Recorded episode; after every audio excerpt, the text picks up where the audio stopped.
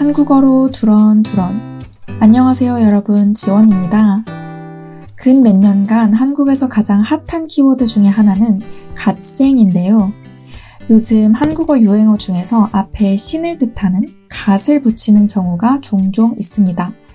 이 갓을 붙이면 무언가 뛰어나고 대단한 걸 나타내게 돼요. 요즘 또 유행하는 왕이라는 뜻의 킹하고 쓰임새가 비슷합니다. 둘이 비슷한 접두사예요. 함께 붙는 단어는 다르지만요. 옛날에는 핵 같은 접두사가 유행을 했었는데 핵쩔어, 핵꿀팁, 핵인싸 이렇게 쓰였어요. 완전 한물 간 표현들이라 이제는 저런 말 쓰면 저 사람 뭐야? 언제적 말을 쓰는 거야? 이렇게 이상하게 쳐다보겠지만 그때는 유행을 했었습니다. 갓은 어떤 단어들이랑 주로 붙을까요? 드라마나 영화를 좋아하시는 분들은 갓띵작이라는 말을 한 번쯤 들어보셨을 수도 있을 것 같아요. 보통 그냥 띵작이다 라고도 말을 하지만 진짜 another level의 명작이면 추가로 강조를 하기 위해서 야, 그건 갓띵작이야. 이렇게 얘기를 하기도 합니다. 근데 사실 갓띵작은 이미 조금 유행이 지난 느낌이에요. 벌써 조금 촌스러워지기 시작한 그런 표현. 이렇게 유행이 빠르게 지나갑니다. 그죠? 요즘에는 그냥 깔끔하게 갓작이다 라고 더 많이 표현을 하는 것 같아요. 대단한 작품이다 라는 뜻에서 갓작. 한국 연예인을 좋아하는 분들이라면 한국 팬들이 갓경, 갓구, 갓기 이런 표현을 사용하는 것도 많이 보셨을 것 같아요. 예를 들어 어떤 배우가 패션 안경을 끼고 화보 촬영을 했는데 그게 너무 잘 어울리는 거예요. 안경이 너무 잘 어울리고 평소랑은 완전 다른 분위기를 자아내는 모습. 그러면 하, 갓경 최고다. 역시 갓경 레전드다. 이렇게 얘기를 할 수도 있고 그리고 어떤 아이돌 멤버가 너무 귀엽고 아기 같은데 실력이 쩔어. 무대 위에서 막 날아다니고 못하는 게 없고 너무너무 예뻐. 그럼 그 친구는 갓기인 거죠. 갓 플러스 아기. 대단한 아기. 요즘 아이돌판에 갓기는 누가 있나요? 저는 르세라핌 은채 아기가 제일 먼저 생각나네요. 여러분이 생각하는 케이팝 갓기는 누가 있나요? 댓글로 알려주세요. 그 다음에 갓구. 오늘따라 내 최애가 너무 예뻐요. 얼굴이 진짜 말이 안 돼. 그럼 갓굴이나 갓구라고 할 수 있죠. 갓굴은 쉽죠. 갓 플러스 얼굴. 근데 갓굴보다 갓구가 더 자주 쓰이는데 갓구의 꾸는 어디서 오는 걸까요? 이건 약간 역사 수업인데 일본어에서 테두리를 뜻하는 왁구라는 단어가 언젠가부터 한국에서 사람의 외형이나 얼굴을 나타내는 은어로 쓰이기 시작했어요. 일찍이부터 외모 비하 용어로 쓰였기 때문에 예의 있는 표현의 느낌은 아니고 그래서 쓸 때 주의를 해야 합니다. 요즘에는 대중적으로 쓰이다 보니 그 부정적인 어감이 많이 떨어지긴 했지만요. 그래서 이렇게 좋은 것을 의미하는 갓과 함께 쓰여서 갓구, 대단한 얼굴의 의미로 쓰이기도 합니다. 그럼 갓생은 무슨 뜻일까요? 오늘의 키워드 갓생. 갓생은 접두사 갓과 인생의 생을 이어붙여서 만든 단어입니다. 현실 인생에 집중하면서 성실하고 생산적인 생활을 하는 것을 갓생 산다 라고 얘기해요. 실제로 갓생을 사는 사람들보다는 여태까지 좀 놀았거나 아주 열심히 산 것 같지 않을 때 더 자주 쓰는 것 같아요. 아, 나 다음 학기에는 진짜 마음 다 잡고 공부한다. 진짜 갓생 살 거니까 아무도 말리지 마라. 라던지, 올해는 열심히 놀았으니 내년에는 진짜 갓생 산다. 이런 식으로요. 오늘의 나를 위로하며 미래의 불안감을 떨쳐내는 작은 다짐으로 하루 끝에 외쳐볼 수 있습니다. 내일은 정말 갓생 살아야지. 갓생과 비슷한 현생이라는 말도 있어요. 현실 인생이라는 뜻이죠. 이런 건 저처럼 오타쿠 친구들이 많이 쓰는 표현이에요.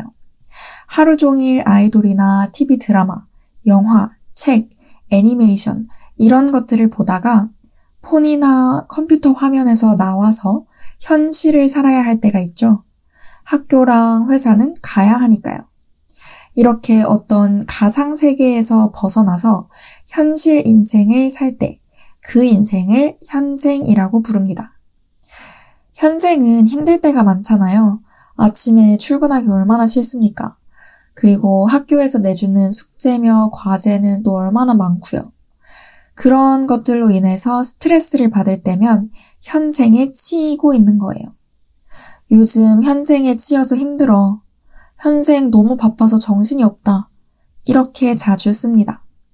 아니면 아까 갓생의 경우처럼 오늘 실컷 놀 거 다 놀았으면 아, 잘 놀았다. 이제 현생 살러 가야지.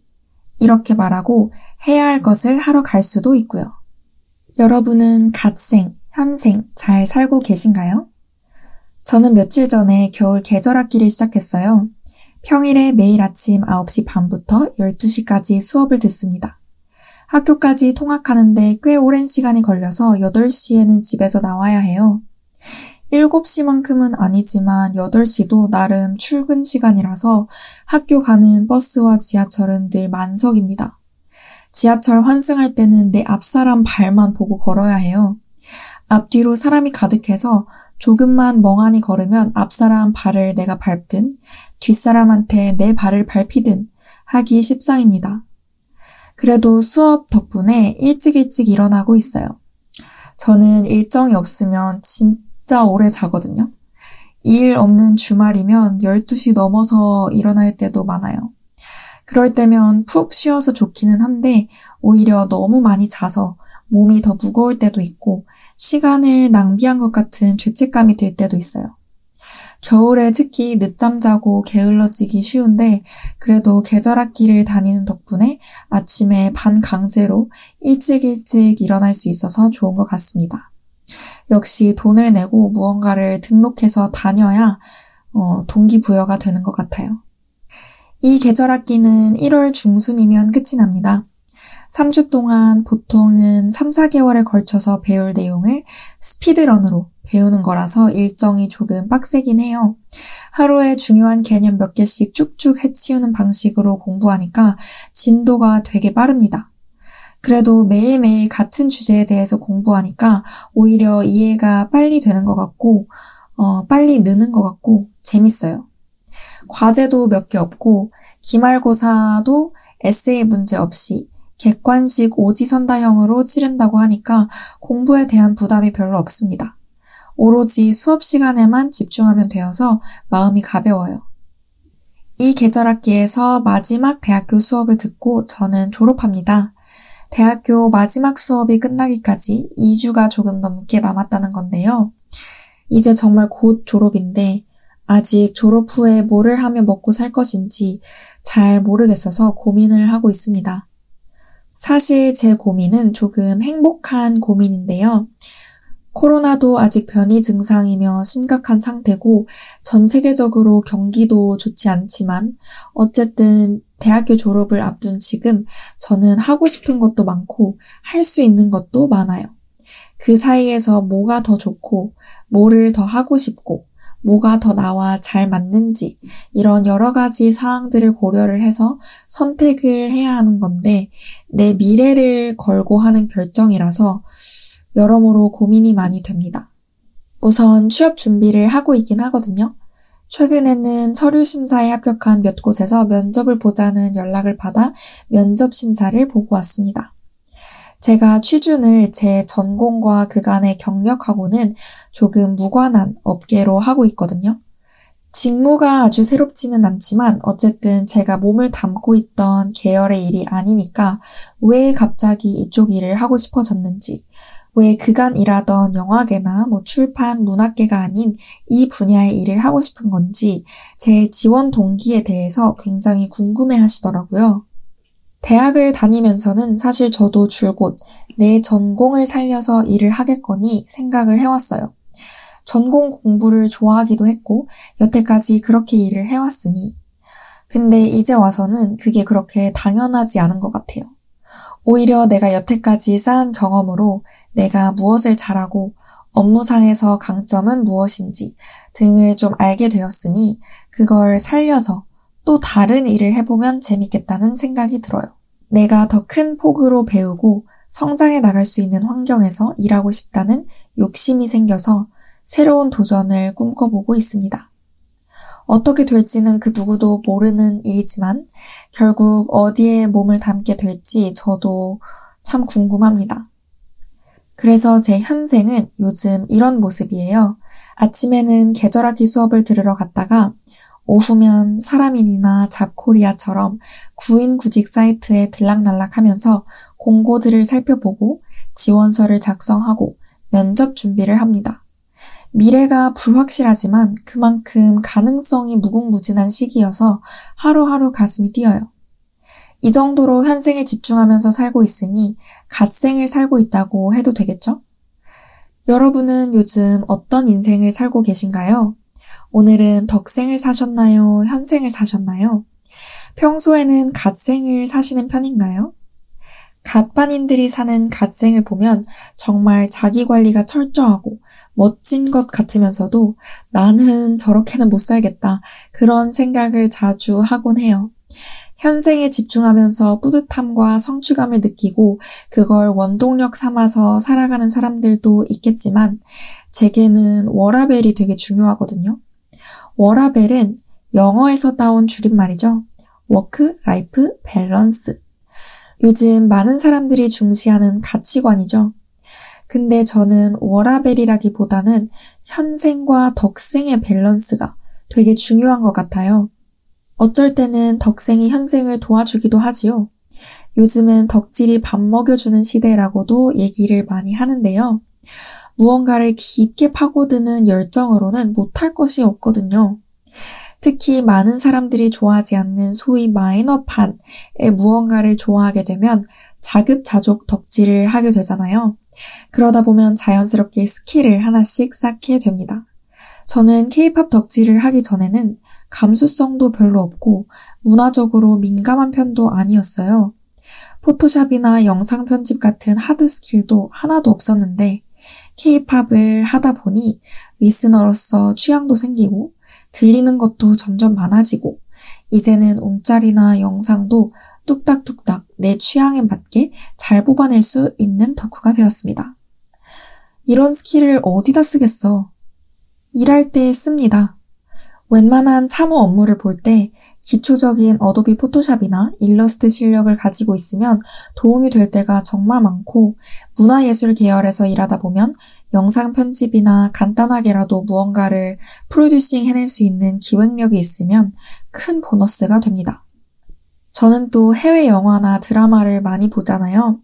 비록 책상에 앉아서 언어를 제대로 공부하기 시작한 지는 오래되지 않아서 독해나 장문 실력은 비교적 부족할지 몰라도 일단 많이 들어봤기 때문에 일상 회화와 듣기에 강합니다.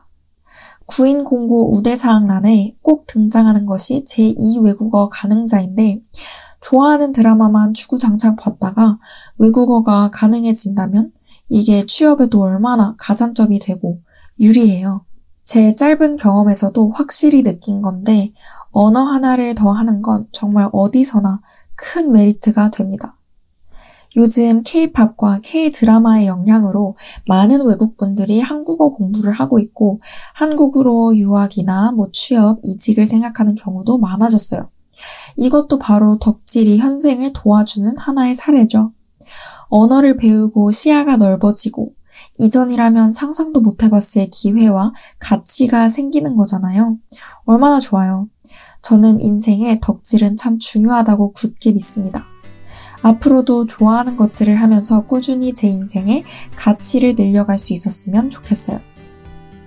여러분도 행복하고 보람찬 덕생과 갓생을 살아갈 수 있길 바랍니다. 연말인 만큼 한숨을 돌리면서 나에 대해 다시 한번 생각해보고 정리해보는 시간을 가지면 좋을 것 같은데요.